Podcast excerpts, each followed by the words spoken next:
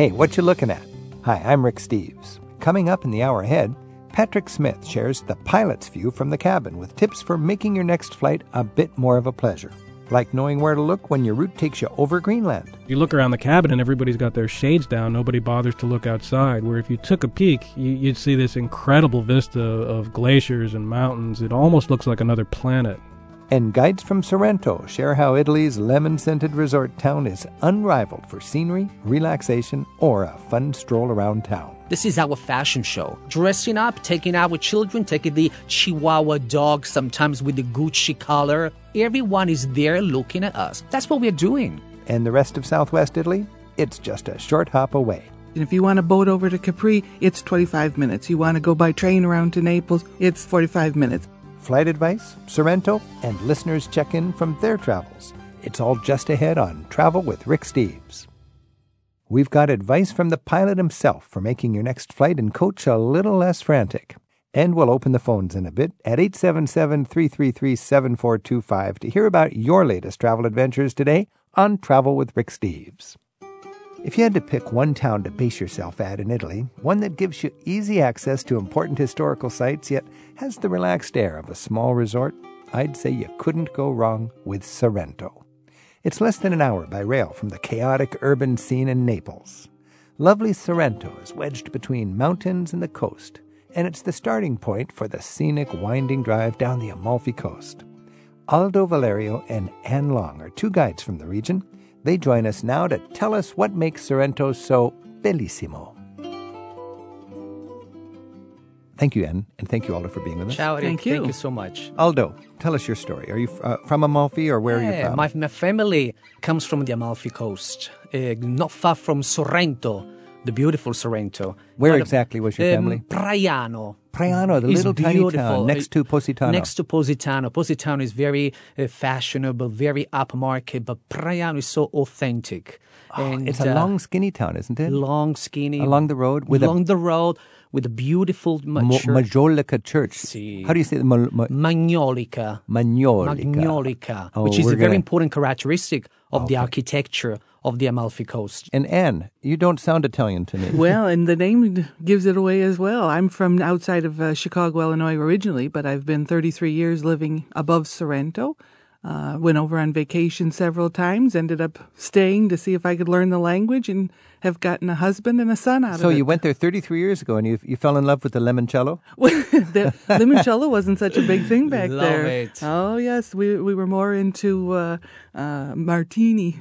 Martini and Rosia back limoncello then. Limoncello was thirty-three years ago? thirty-three years. We did, you didn't hear about limoncello at is all. Is that right? So limoncello is a modern... It's a modern, uh, They used to make it at home. They used to serve it at home, mom, but mom, it was... Mom, yeah. Yeah, my mom, she makes such a wonderful limoncello. Uh, what's her trick? Yeah, uh, well, I cannot tell you. You have to come to the Amalfi Coast. So you will, but every uh, Christmas I get about more than one hundred fifty bottles of limoncello. No. Yeah, because it's a good digestive, but we like it so much that after lunch, instead of feeling better, we fall asleep. It's too strong. That's right. It's very strong. Very oh, it's strong. A dangerous drink that way. Oh, yeah, but yeah. we love it. So your no. family makes limoncello? Yeah, we in... make limoncello. We make the wine. This is the way economy is going on the Amalfi Coast, definitely. Definitely. More into the good living things. Oh, huh? Yeah. And tell me more about the limoncello that... Uh, well, actually, you you actually fell in love with a with an Italiano. With an Italiano, but uh, he he introduced me to limoncello after a while. Okay, well. so we're we're that, talking... We're that talking, made childbirth easier, you know. Is that... Okay.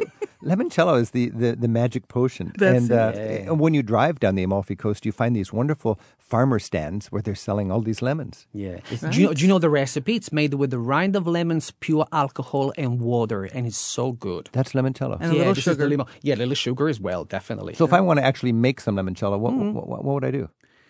You have to have a certain type of lemon. Of course, that's why yeah. we're famous because so it's our the rind. Lemons... It's not it's, the actual it's lemon. It's yellow. Rind. You never get any of the ah. white in there because it'll make it bitter.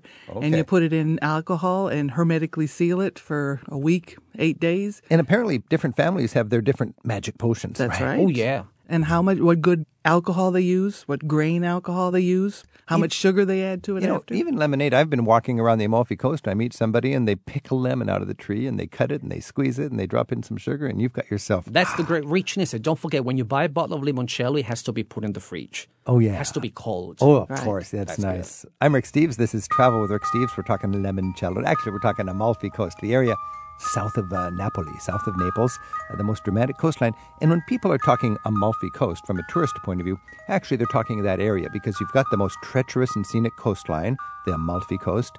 You've got uh, the resort on there, the Positano. Uh, Sorrento is the bigger town, which is just a forty-five minute commuter train ride south of Napoli, which is just an urban jungle. Mount Vesuvius is up there, where you've got Pompeii and Herculaneum, and uh, Sorrento is sort of in the shadow of Mount Vesuvius that lost its cap with the eruption. And then you've got the island of Capri, which is so romantic, and it's been a resort destination forever. Oh, yeah. And then just south of Amalfi, you've got Paestum, the Greek site, the Greek right. ancient site. So there's so much to see there. That's it. The history uh, goes back thousands of years. So, Anne, you've been entertaining people, and uh, basically you live outside of Sorrento. Right. What's the, what's the best home base, and what's the best sightseeing strategy if you got three or four days for that area? Well, Sorrento has always been the place that uh, has attracted people. It is safe to walk around. The people are very friendly. There's so many restaurants, so many hotels that they can go to.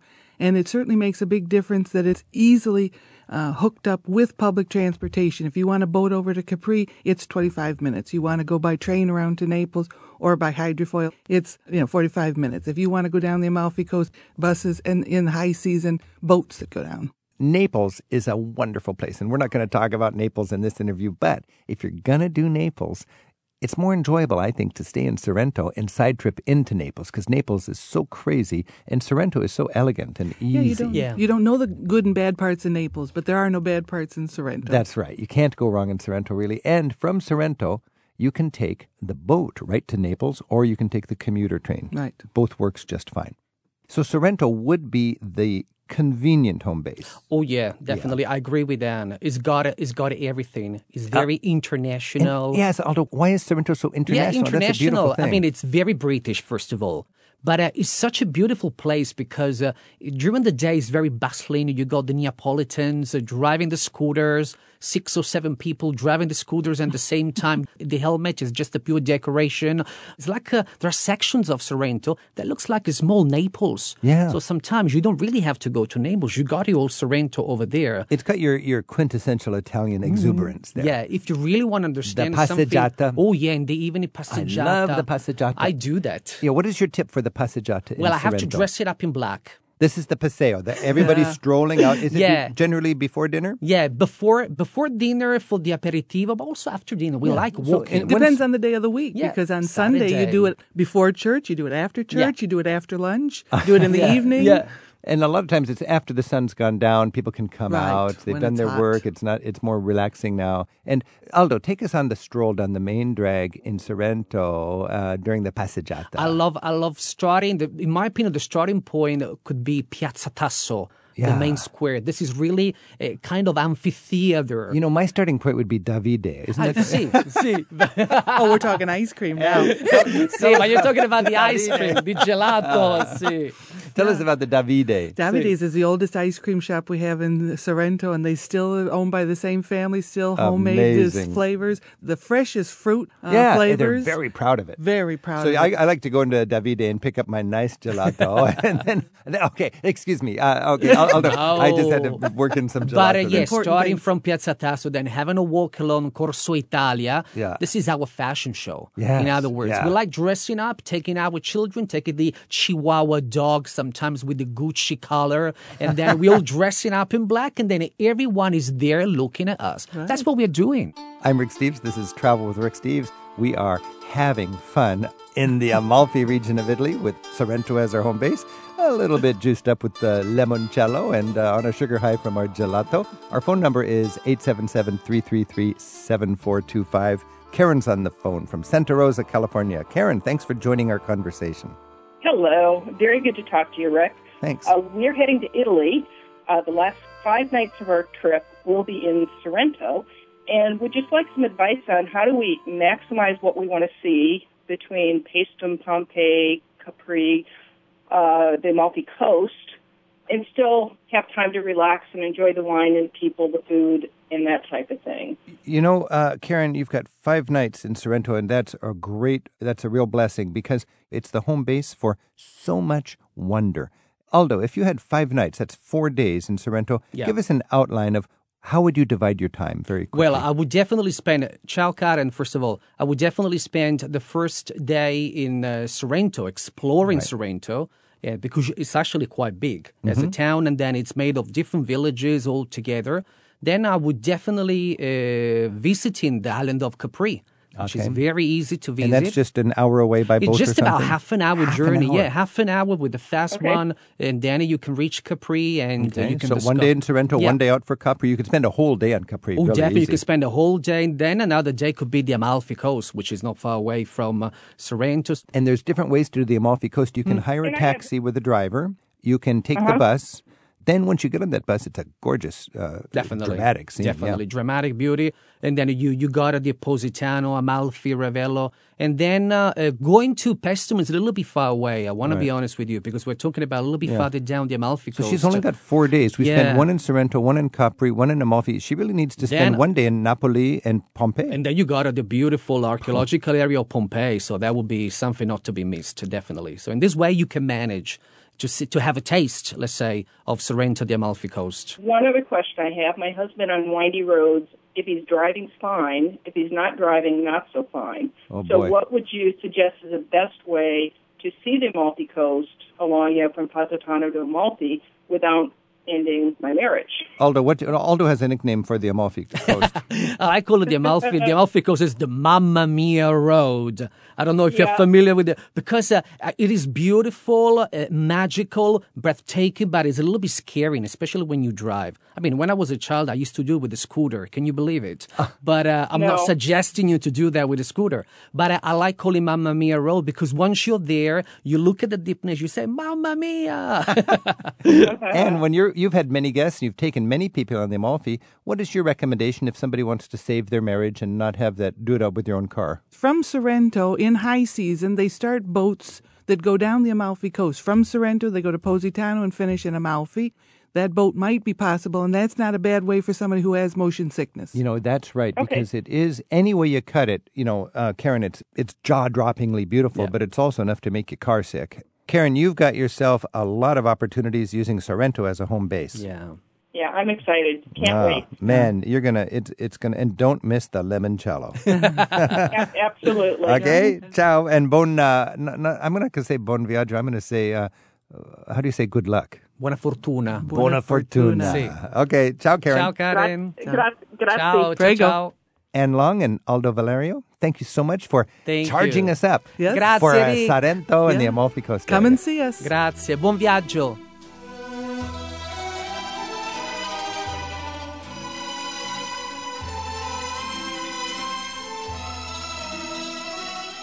If uncertainty about flying has ever kept you from traveling to places you'd love to visit, then our next guest is just for you.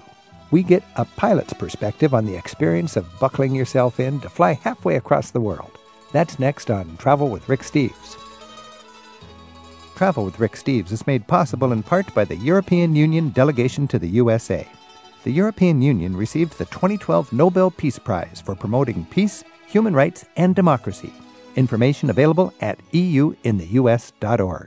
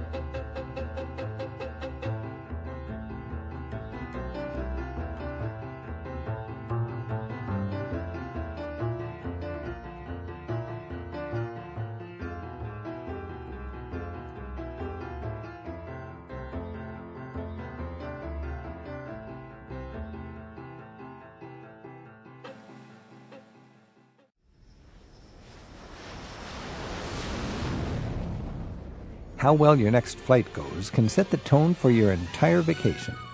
And understanding how things really work from the perspective of the crew can make your experience as a passenger much more comfortable and reduce the frustration and even the fear on your next flight. That's why we've invited Patrick Smith to join us right now. He's a commercial pilot, and Patrick has written a book called Cockpit Confidential, Everything You Need to Know About Air Travel. Patrick, thanks for joining us. Thanks for having me. So when we buckle up and raise our tray tables and raise our seats to their upright and locked position, you're up in the cockpit. What's it like to take off? What goes through your mind? Is there a thrill? Is there a fear? Is there a, oh, no turning back now? What's it like? Well, for some of us, uh, those of us like me who wanted to fly commercially going as far back as we can remember, um, you know, there's always a certain thrill each time you leave the ground. That sounds corny, but but really it's true. Now, the takeoff itself is is a very procedural thing. So you're you're busy and you're concentrating, but there's always just enough room in the back there for some uh, emotional aspect, I guess, where you're you're excited to be going. Do you ever go, woohoo? No? no, no, no, no. And I think we should just set the standards here. twenty-five thousand planes take off safely in the United States every day, and it's been more than ten years since there's been a, a major commercial airline catastrophe. So record is darn good. And that's a record going back, by the way, depending how you look at it, at least as far as the advent of the jetliner, and by some statistical interpretation, you could say in the entire history of commercial aviation. It is astounding how, statistically, how ridiculously safe it is. I mean, thousands of people die every year on the roads, but flying, you got two billion flights a year for, as far as passengers are concerned in the United States, and, you know, it's remarkably safe. You know, just when you get off, I always feel this little um, cut in the engine or a little bit of a drop. And that always makes my heart tick a little faster. What's going on when you have that engine drop moments after takeoff? In the book, I call that the climb-out cutback. Uh, it's very routine for airplanes to reduce power shortly after takeoff during the initial climb, just as a way of, of staying slow um, at that point, because uh, there are certain speed limits below certain altitudes. And as a way of saving engine power, it's really not the, the sort of deceleration that people interpret it as. The plane is not slowing down. It's just no longer accelerating as quickly. So you've got off the ground and you've you've gotten through that barrier. You've kind of crashed through the surf, and then you can pull back a little bit. Is that the idea? That's a decent way to put it, sure. Uh, basically, just so I, I understand the situation here, generally planes fly how fast and how high? The two magic words in uh, commercial aviation are, it depends. I lost track of how many times I had to... Right. Write that in the book, but it it really does vary on the type of airplane, the, the route that you're on, the distance that you're flying, air traffic control constraints, uh, the weight of the aircraft. Uh, we could go on and on. But if I'm flying from Seattle to Chicago and I'm midway through the flight and I look out the window, am I going six hundred miles an hour at thirty thousand feet or in that ballpark? Yes, in that ballpark. Okay. That's, that's about right. Now, there's a few points that you brought up in the book that I thought were, were interesting, and I'd love to share with our, our listening audience. First of all, a lot of people are concerned about Boeing or Airbus. Is it a matter of style or comfort or safety? Which which one is better, and how do airlines judge, you know, what they prefer? I'm asked this question all the time, Airbus versus Boeing. It's, you know, what it comes down to really is personal preference. It's sort of Apple versus uh, P C, Coke versus Pepsi, if you will. You know, when you start comparing airplane to airplane and wondering which one is safer, you get into this uh, statistical hair splitting that, right. that kind of drives me crazy. It's right. the same when you're doing airline against airline. Mm-hmm. Um, you know, maybe on some statistical level, airplane A or airline A is safer than airplane B or airline B. But in a practical sense, they're they're all safe. Oh, that's good um, to know. Yeah. You know, otherwise you're hashing things out to the fifth decimal point. Right. And, and really, if if that makes you feel better, um, go ahead. But but there's no real reason to do that. Pick Good. your flight based on price, convenience, and, and which airline you like, uh, not on which airplane is is, you think is the one you're going to be flying on. There's, there's really no reason to do that. I'm Rick Steves. This is Travel with Rick Steves. We're speaking with Patrick Smith. Patrick's been a pilot for over twenty years. He doesn't say what airline he flies for, but he's written an amazing Everything You Need to Know About Air Travel book called Cockpit Confidential. Patrick, uh, a lot of people talk about cabin air, how it's uh, not safe, how it's recycled, how it's um, gassed so you all are more mellow. What's the, the truth about cabin air? Well, the truth, hard as it is for many people to believe, is that the air quality on commercial planes is a lot cleaner than it's given credit for. It's often a lot cleaner than the air in, in a movie theater or, or a classroom. So you guys don't do anything uh, in the crew among flight attendants and pilots to stay healthier because of the air? No, and there are these urban myths that uh, the pilots tinker with oxygen levels or cut down on the airflow to partly sedate the passengers. I mean, these things are patently ridiculous. That stuff simply doesn't happen. Okay, that's good to know. And how does a pilot handle red-eye flights? Are you scheduled with jet lag in mind, or do you just get good at overcoming jet lag? I think you just get good at overcoming it. It's something that, as professionals, we have to deal with, and, and we get used to it. I fly a lot of long-haul international routes nowadays, and um, it's just something you, you expect and have to deal with. You know, I, I try to rest up before a, a long-haul flight, a red-eye flight. It's just uh, be ready for it, be rested, try to stay on a good diet, try to exercise, and, and you can deal with things like that much better. This is Travel with Rick Steves. Our phone number is eight seven seven, three three three, seven four two five. And Marianne's on the line in Duluth, Georgia. Marianne, thanks for your call. Well, thank you so much. And, Patrick, I've been enjoying your comments about, about flying. Uh, you remind me of my father, who always taught me to look at the clouds and see how beautiful it is up there. I'm only sixty-one, but I've had a few health issues lately. They've resulted in Coumadin and um, a need to get up and walk around more often. So that's to decrease the risk of blood clots. Correct, correct. Yeah. And, mm-hmm. and while this is not, a hopefully, an ongoing thing, I will be making a trip with my husband and family to Amsterdam and then later in the year to Italy, and wanted to ask, is it okay? I know it's okay to get up and walk around when the lights are off, but do the stewardesses understand? I always worry that I'm going to um, be infringing on some of the other passengers who might resent my walking around. I just kind of want to get an idea, a feel of what Captain Smith has to say about that. Hmm.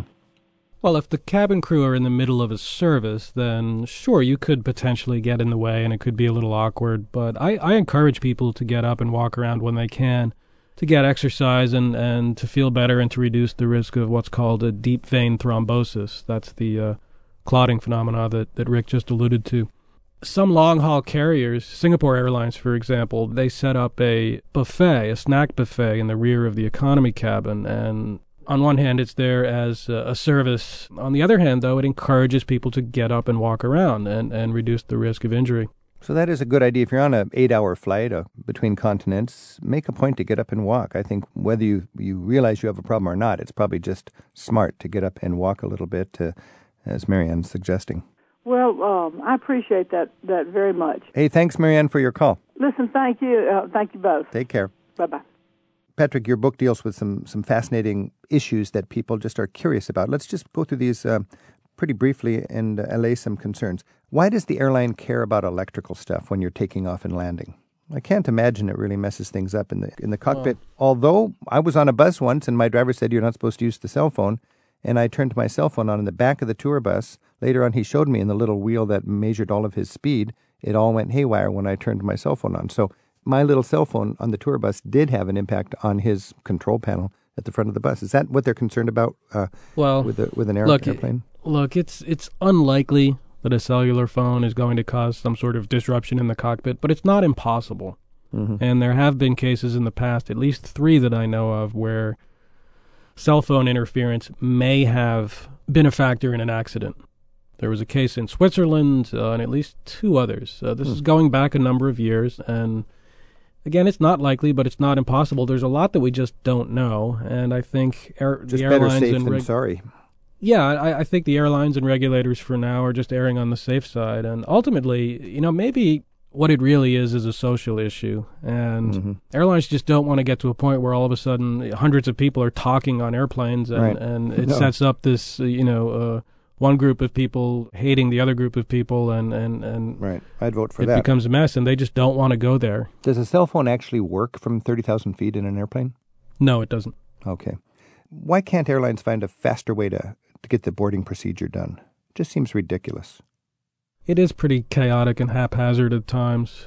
I mean, um, if everybody just walked in and kept their luggage on their lap until everybody was on the airplane, and then they would say, okay, now stick it upstairs, you could board the plane in a third of the time.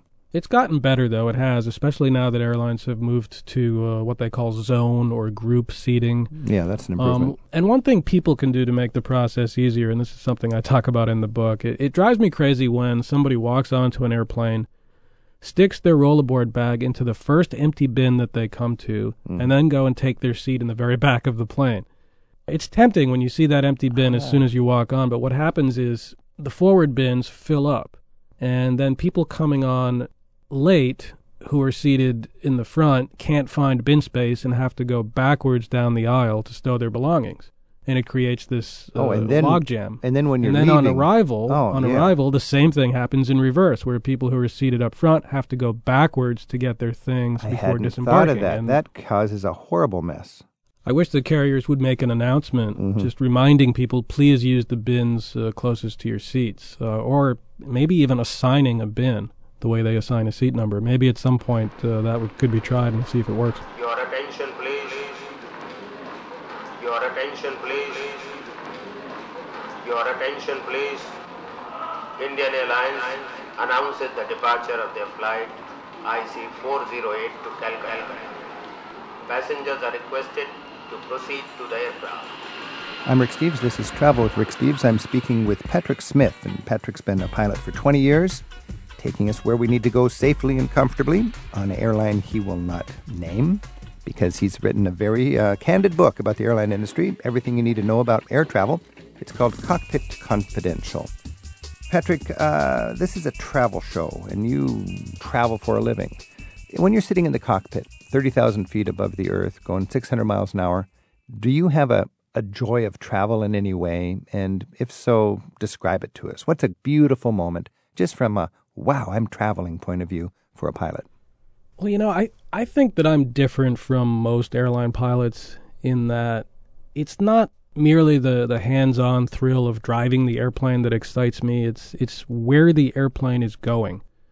And I feel very privileged nowadays to be able to fly a lot of long-haul international routes, uh, flying to Europe and, and South America and Africa and the Middle East. I mean, that to me is what makes my job exciting. Mm. Um, when I was a little kid, I used to study not airplanes, but the airlines. I would open timetables and look at the route maps, and that in turn turned me on to geography. And I got interested in, in foreign places and foreign cultures, and, and putting the two together, kind of the, the love of flying and, and the love of places. You know, I think I'm in a great spot where I'm able to visit, you know, countries all around the world as part of my job. I mean, how cool is that? That's very cool. And, uh, of course, you're excited to be going to Rio or Paris or wherever. But when you're actually up in the air and you see a little mountain peeking through the clouds or a special view of a, of a sunset across the ocean, what are some of the majestic scenes just, just to be there in the moment when you're in the cockpit? There's a segment in the book where I talk about some of my favorite views from aloft, uh, flying over Greenland, for example.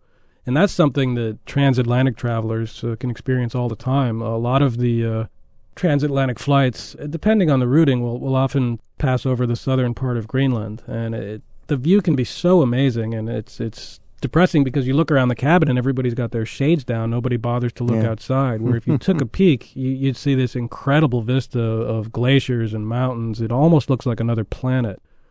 Flying over um, parts of Guyana in South America and seeing, looking down on one of the last uh, intact uh, mm-hmm. large-scale tracts of, of virgin rainforest left in the world, where Brazil and, and Guyana and, and Venezuela come together as one of the few real frontiers left uh, on the planet. And you can look down from an airplane, and, and granted you're not down there in it, but you can see it. It's, it's right there.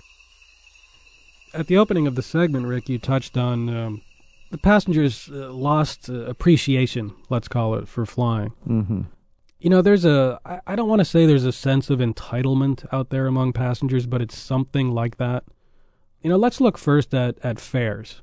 There was a study that came out not too long ago that showed that airfares are fifty percent on average less right now than they were thirty years ago. Mm-hmm. That's pretty amazing. I mean, once upon a time, it cost uh, six, seven, eight thousand dollars to fly to Europe. Right. Flying coast to coast in the U S w- was thousands of dollars. Flying was something that not everybody could do, and that's completely different now. It's now a form of mass transit, yeah. for lack of a better term. And while, you know, that has meant a lot of the amenities and, and the grace of the experience, you know, is, is somewhat gone. It, on the other hand, it's something now that everybody can do and almost everybody can afford. And people don't often acknowledge that. You know, it's easy to complain about it, but you're right. They're complaining about a time when, when it was um, upper-class activity and it cost double what it costs now in real dollars. I, I remember when point-to-point flights in Europe were just unaffordable. Nobody was spending their own money would ever fly point-to-point in Europe. You'd take the train. Now, it's actually cheaper to fly than it is to take the train, almost any long flight. And people talk about the, the good old days of flying, and, and I think there's a certain mythology to that. You know, I flew the other night from, I was going from Tokyo to Bangkok, and I was sitting in economy class, and I had a seat. Granted, maybe once upon a time I had another inch or two of legroom, but in this seat I had a thirteen-inch video monitor with, with a touch screen and a choice of about one hundred fifty movies to watch. And rem- remember the days when movies were shown on that blurry, scratchy yeah. old oh, yeah. screen up in front of the bulkhead, and you had the... plastic earplugs that, that dug into your head. You've got Wi-Fi on airplanes now. That the meal I had on that flight to Bangkok was probably better than the meal I would have had thirty years ago in economy class. Yeah. You know, all of that for, you know, the equivalent of maybe five or six cents per mile mm-hmm. in fares. And, and meanwhile, about eighty-five or so percent of commercial flights arrive on time. Mm-hmm. And we haven't even gotten to safety yet, where you've got this, this spectacularly good uh, safety record. So, you know, here we are. And, Patrick, you have to put up with twenty minutes of T S A sort of um, silliness. And, uh, okay, that's a small price to pay to, to be safe and economic and get around the world um, almost effortlessly at six hundred miles an hour. Flying is affordable. It's it's mostly reliable. And it's astonishingly safe. Those three things taken together, you know, what what more can you want? Is it really that bad of a way to go? That's not to say that the hassles of flying aren't duly noted. Mm-hmm. Uh, you just touched on T S A, mm-hmm. noisy airports, crying babies, uh, airlines that may not always be the best uh, communicators when it comes to just, you know, relaying problems was, and delays was, to passengers, but... Patrick, I always like to look out the window down at the earth below and imagine being on a bus going where I'm going today and what that would be like instead. And then I don't care how tight my knees are. I don't care how much there isn't to lunch and, and how tired I am of those little packets of peanuts. I'm happy to be on that airplane. Patrick Smith, author of Cockpit Confidential, thanks a lot and best wishes with your flying. Thank you, Rick.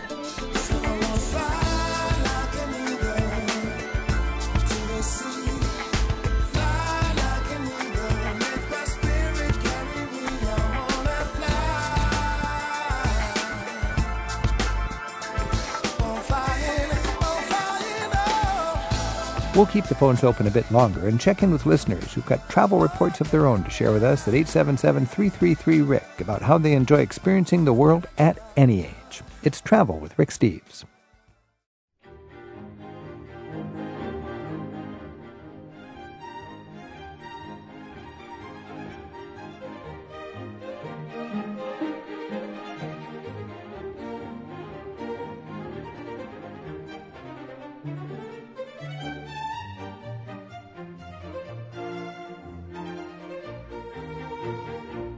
We often hear reports of fun adventures from our traveling listeners who email us at radio at rick steves dot com telling us highlights from their latest travels. We thought we'd contact a few of them right now to let them share their experiences with all of us at eight seven seven, three three three, seven four two five. Jerry's on the line in Muncie, New York. Jerry, tell us about an experience you've had in France. Well, we had a very interesting experience. Uh, we had been to France about four or five times before, but this trip was a little unusual. Uh, Air France had lost our luggage uh, two times before, so after many phone calls and writings, they decided to give my wife and I a round trip to Europe. So wait a minute, they lost your luggage, and you, you got your luggage back, and they still gave you two round-trip tickets? Yeah, we got it back about two or three days later, and they, after, uh, which is very uh, frustrating, they, they they gave us a round trip to uh, Europe. You got to love those French. Well, that was very nice of them, yeah. But it was also not very nice losing my luggage. No. Okay, so you finally got to France. Where did yeah, you fly so into we, and we what did you do? We flew to Bordeaux, France, uh-huh. and picked up a nice Nissan, and we drove up to Pouliac through the wine country. From there, we went over to uh, the caves of Lascaux, and down to Alvi, where Toulouse-Lautrec uh, lived, and over to the fortress of uh, Carcassonne. down along the coast uh, to Marseille and Nîmes. Uh, we only had reservations at the beginning and the end of the trip, the two of us. Before we go further, Jerry, how did you like the caves at Lascaux? The caves at Lascaux, the original cave has been closed off because people were destroying it with the uh, uh, breathing, et cetera. So, so they made a replica cave, which was just like the original caves. It was marvelous. The area around there is gorgeous. You'll see it in, in posters, et cetera. It's real French countryside, and it's away from the mainstream. It's not like Paris or the other places. You can see the real French people. Now, I understand that you go through the cave with a guide and a group. Did the guide help bring the, the meaning of the paintings in the cave to life? Yes, the guide was very helpful. In fact, I think there's a movie out now which uh, discusses the uh, caves in France. That's right. So if you can actually see that. You can't see the real cave, but you can see a perfect replica, and you hardly know the difference when you go through there as a visitor. Absolutely. It's amazing that people uh, thousands of years ago were able to do this artwork in the it's, caves, it's like lying twenty on their backs with no just some candlelight. What is it, twenty or thirty thousand years ago? Five times as old as the pyramids. It's just incredible. Hey, you also went to Carcassonne, Europe's greatest medieval walled fortress city. Absolutely. That was, that was gorgeous. You get into the, into the walls and park your car outside, and we went into the little narrow streets through the town, and it was absolutely uh, beautiful, and just by ourselves, without being in a tour group. Carcassonne is kind of a fairy tale town, but you went to Marseille, which we is just the opposite. We went, went That's a gritty to... port town, like the second biggest powerhouse city in France. Did you, absolutely. Uh, did you find Marseille was sort of brutal and exhausting, or did you find any charm in it? No, the, we, it was charming because we went right down to the waterfront, and we uh, we spoke and saw the fishermen bringing in the catch of the day. Wow, good so for you. So that was very interesting. I didn't go through the seedy areas, uh, but the waterfront area is beautiful. In your day-to-day travels in France, Jerry, what would you do for a typical lunch and so on? Well, I'd say at lunch we would go into a uh, local food market and pick up something we like, like cheese and wine, et cetera, go out to our car. It was a nice sunny day. Spread it out, have a little picnic on the hood of the car, have our wine, and it was marvelous. Sounds great. Jerry, you're an inspiration. Thanks for reporting and continued happy travels. Thank you very much. That's pretty good for two old senior citizens. I think that's an inspiration for two old senior citizens. I think we'll all be there remembering. sixteen hundred miles just by ourselves. How many miles? sixteen hundred miles. My goodness. Well, bon voyage on your next exper- uh, adventure, too. Merci beaucoup. Okay, bye now. And bon chance. Au revoir. And Shirley's on the phone in Vashon Island, Washington. Shirley, thanks for your call. Hi, Rick. Do you have a travel story to share with us? Um, the fall of two thousand nine, we're walking across England, a girlfriend and I. Yeah. The, I had just retired from forty-one years of high school teaching, and I needed somewhere to go when everybody else was headed back to school. So you're a kid in your sixties. Yeah, I'm sixty-six in April. And you walked from coast to coast across England with your we girlfriend. We did, and we got lost every day but one. Wow. Now, how many miles and how many days, roughly? Well, we had plenty of days. People chuckled at how long we'd given ourselves. But given that we got lost every day and added miles and miles to our itinerary, we needed those days. Um, we had planned on twenty-one days, and we actually, to our own surprise, arrived a day early at our first farm. So we packed an extra day in and walked twenty-two days. Wow. Two of them we'd scheduled as rest days, and of course we walked both of them. Um, we kind of hatched the idea just after a hike up in the Olympics one summer. We asked our husbands if they'd like to join us. One said, just shoot me, and the other said, I'd rather have root canal. So the two of us just took off. I think that's your, that was your opening. Let's go. All right. Now, but trying to get a, a sense of this, is it one hundred miles or, or roughly? Oh, what? it's it's two hundred plus. two hundred miles. And the yeah. way you did it, it was probably three hundred miles. Well, maybe not that far. But okay, but you're been. walking around in a few circles. Yeah, now, there you go. So did you, tell me just this, you were staying in B and B's or hostels? Well, or sleeping we had, or um, my friend Cheryl, my walking partner, had read uh, Wainwright's Coast to Coast Walk, his little book that he wrote in nineteen seventy-one. So this is in the north of England? It's in the north of England, and he just Because Wainwright loved... is all those peaks in the Lake District, in the Cumbrian exactly. Lake District. His, his aim in this book was not to set out a guidebook for a particular route, but to inspire people to create their own personal ventures as they walked from coast to coast. And he suggested, we followed it as closely as possible, but it's more of an ode to northern England than it is, you know, a practical mm-hmm. guide. Sure. And we started in on the uh, Irish Sea coast at Saint Bees, mm-hmm. and walk through farmland and then through the lake country and through more fabulous farmland into the Yorkshire Dales and then more farmland. I think that was the Vale of Mowbray. And then we got into the fabulous, beautiful, vast, empty moors. I think oh, that was wow. my favorite part. And then have dropped down to the North Sea and finished our walk at Robin Hood Bay. Now, you were going through James Herriot country there for a while, weren't you? We were. We stayed in Reeth one night. Oh, yeah. And we had opted to stay on farms mainly. We stayed in a couple of private homes and some B and Bs and a couple of inns. It was a mix. It was just quite the adventure. Let me get this straight. You and your girlfriend have uh, rucksacks on your back?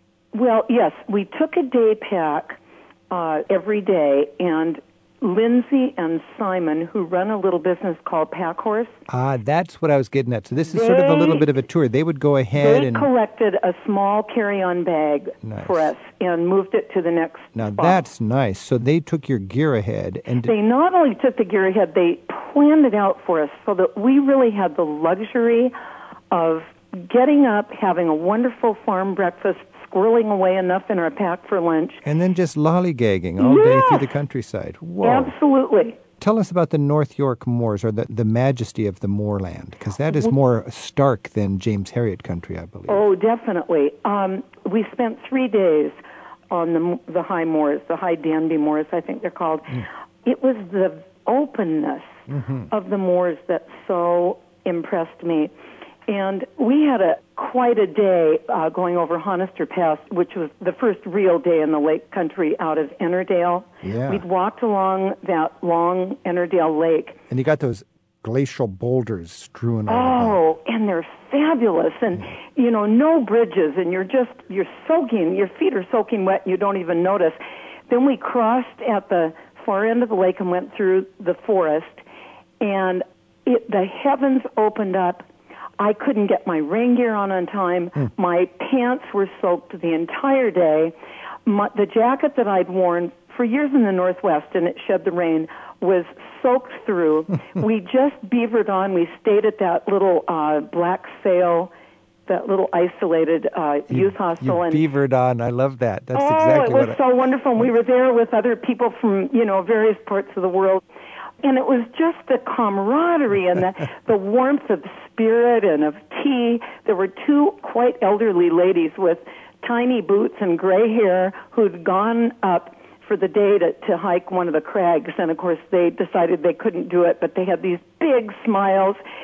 So six of us banded together, a woman from Wales and a Brit, and we... um stuck together as we went over the pass because it was, I mean, it could blow you down.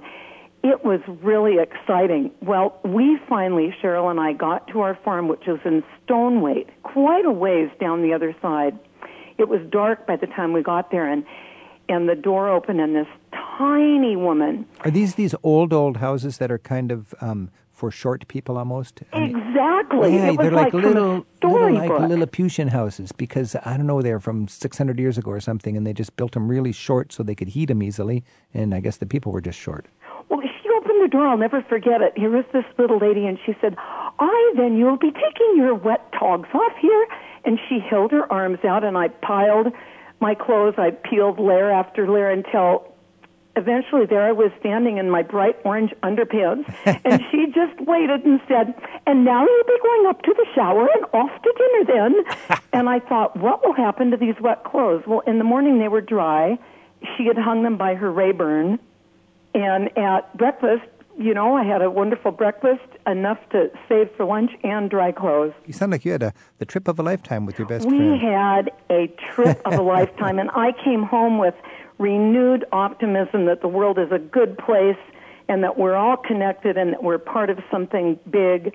I just hope to travel as far and as long as I can on these old knees.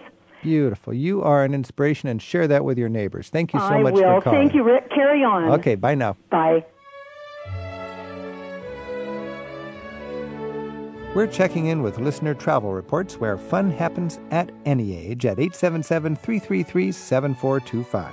Or send us an email about your travels to radio at ricksteves dot com. Cynthia's on the phone in Walker, Louisiana. Hi, Cynthia. Hi, Rick. How you doing? Doing great. Got some travel dreams percolating? Yes. Um, my sister and I are planning on going to Europe, or we're thinking Ireland. We're, we're thinking all kind of things. We've never been anywhere outside the United States. And this is going to be, I'm retiring, and so uh, this is going to be our first time. Wow, and you are lucky. You get to go to Europe for your first time. Uh, and that's that's it. We don't even know where to start. We don't. That's kind of what I was hoping you could give me a good place to well, go for what, the first time. What's your heritage? Well, actually French, but we don't speak it. Well, that doesn't matter too much. I mean, you probably want to work France into your itinerary. And where, what do you dream about from a travel point of view? If you think about Europe, what what's most appealing? Uh, I guess the first thing that always comes to mind is Italy. Yeah. yeah. And are you flexible to travel off-season rather than in the summer?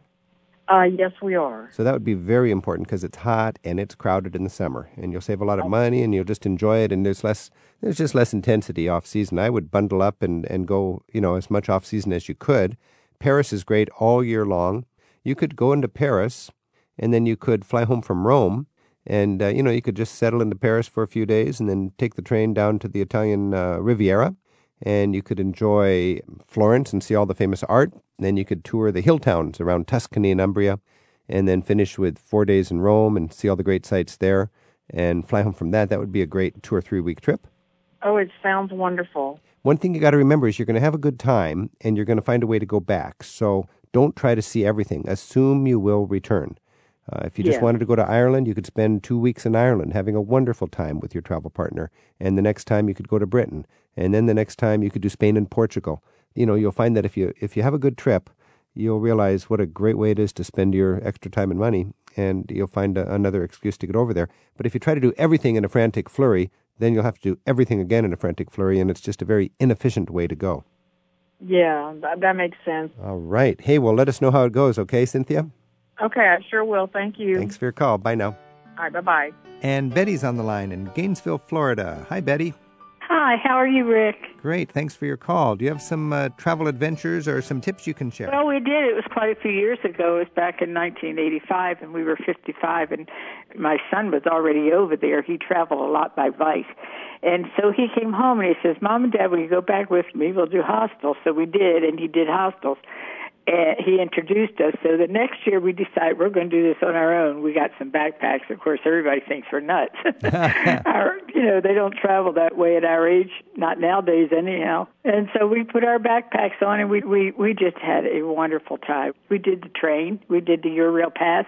So, and that was wonderful because you can hop off and on the trains. We did the Rhine on the boat. We got to uh, Vienna and we couldn't get in the hostel. And so then we went into Vienna, and the rooms were like two hundred dollars. So uh, I said to my husband, I always had a second plan. I said, we're going to take that train, and we're going to go to huh. and go to Berlin. So we did. We got on the train, and we got the compartment where we we laid on each bench, and we, we had a wonderful time. So I got to Berlin, and it was right after, shortly after the wall came down, so it wasn't very pretty. So I said to Jim, oh, let's take the train to Frankfurt. It's overnight. So we did that, and then we rode the, the uh, boat down the Rhine, which was beautiful, and we stayed in so many beautiful hostels. We stayed in the one that was where the Rhine and the Moselle meet, yeah. that castle up on the hill. I can't oh, remember. Oh, Ehrenbreitstein. Yes. That's an amazing place. Yeah. Oh, yes. There's several castles overlooking the Rhine that you can actually sleep in, youth hosteling, and then it's going to cost you, you know, twenty bucks a night, and you're going to have your, your member's kitchen where you can cook for the price of groceries. We, we went to the Hallstatt, was just beautiful. I loved Hallstatt. Hallstatt. Hallstatt is near south of Salzburg in Austria. Yes, yeah, so we yeah. took the boat over there, and that was a beautiful that place. That was in the hostel in Hallstatt. Uh-huh. Was it the one um, at the end of the lake where it's kind of flat, or was it the one with the waterfall going right through it? No, it was the one at the end of the lake. Yeah, that's more the the more practical yeah. one and very friendly. And then you walk into town from there. Yeah, and then we also, we were looking for our family roots, and we went to Baden and Baden first. And we went to the baths and went to walk upstairs, and one of them, the lady says, if you don't want to take your clothes off, don't come up here. You walked upstairs in the baths at Baden Baden. That's a naked city. Yeah. But, oh, my goodness, we had such a good time. And I tell everybody about that, how you travel with the hostels, but, you know, a lot of people just look at you like, that's no way I'm going. But no. I tell you, it was the best trip we ever had. Betty, you that is an inspiration. And one of the great things about hostels is you sit in the family room there and you meet people young and old from all oh, over the world. Yes. And, you know, you can do that. You can do that right now. If you were in your sixties when you did this? We were fifty-five, fifty-six. They've taken the word youth out of the system now. It's just called hosteling instead of youth hosteling. And uh, if you're over fifty-five, you get a, actually get a discount on the membership card. And as you know, a lot of the hostels are in very historic buildings, even castles with million-dollar views. Oh, my goodness, we had a whole motel views. by ourselves once. We, we've stayed at a lot of castles. But we went also in Switzerland to the fall. It's like Niagara Falls. That's the Rhine Falls. And from, yes, that's we from where, right at that hostel. You could go. Oh, that's a great hostel. It's called oh. in Stein am Rhein, I think is the town. Yes, Stein and you could Rhein. go at night and walk through the uh, falls. Just so our listeners know, that's right where France France and Germany and Switzerland all come together, and where yeah. the Rhine tumbles out of Lake Constance, and from that point onward, the Rhine becomes navigable. Uh, uh-huh. but, but that's the big Niagara Falls of that part of Europe, and uh, that's called Rhine Falls. And the little town Stein am Rhein, it's three words, Stein yes. am Rhein. It's got a great hostel, and it is one of the most charming little towns. All yes. right. Well, Betty, thank you so much for sharing, and, and you got me thinking about uh, we can be hosteling well into our retirement years, I think, and still oh, have a great sure time. Oh, you sure can. I hope people, you know, realize that. It's just a wonderful way to go. All right. Take care. Thank you, Rick. You're Bye-bye. really good. Thanks. Bye-bye. Bye. I don't need your rocking chair, your Geritol or your Medicare. Well, I still got neon in my veins. This gray hair don't mean a thing. I do my rocking on the stage. You can't put this possum in a cage. My body's old, but it ain't impaired.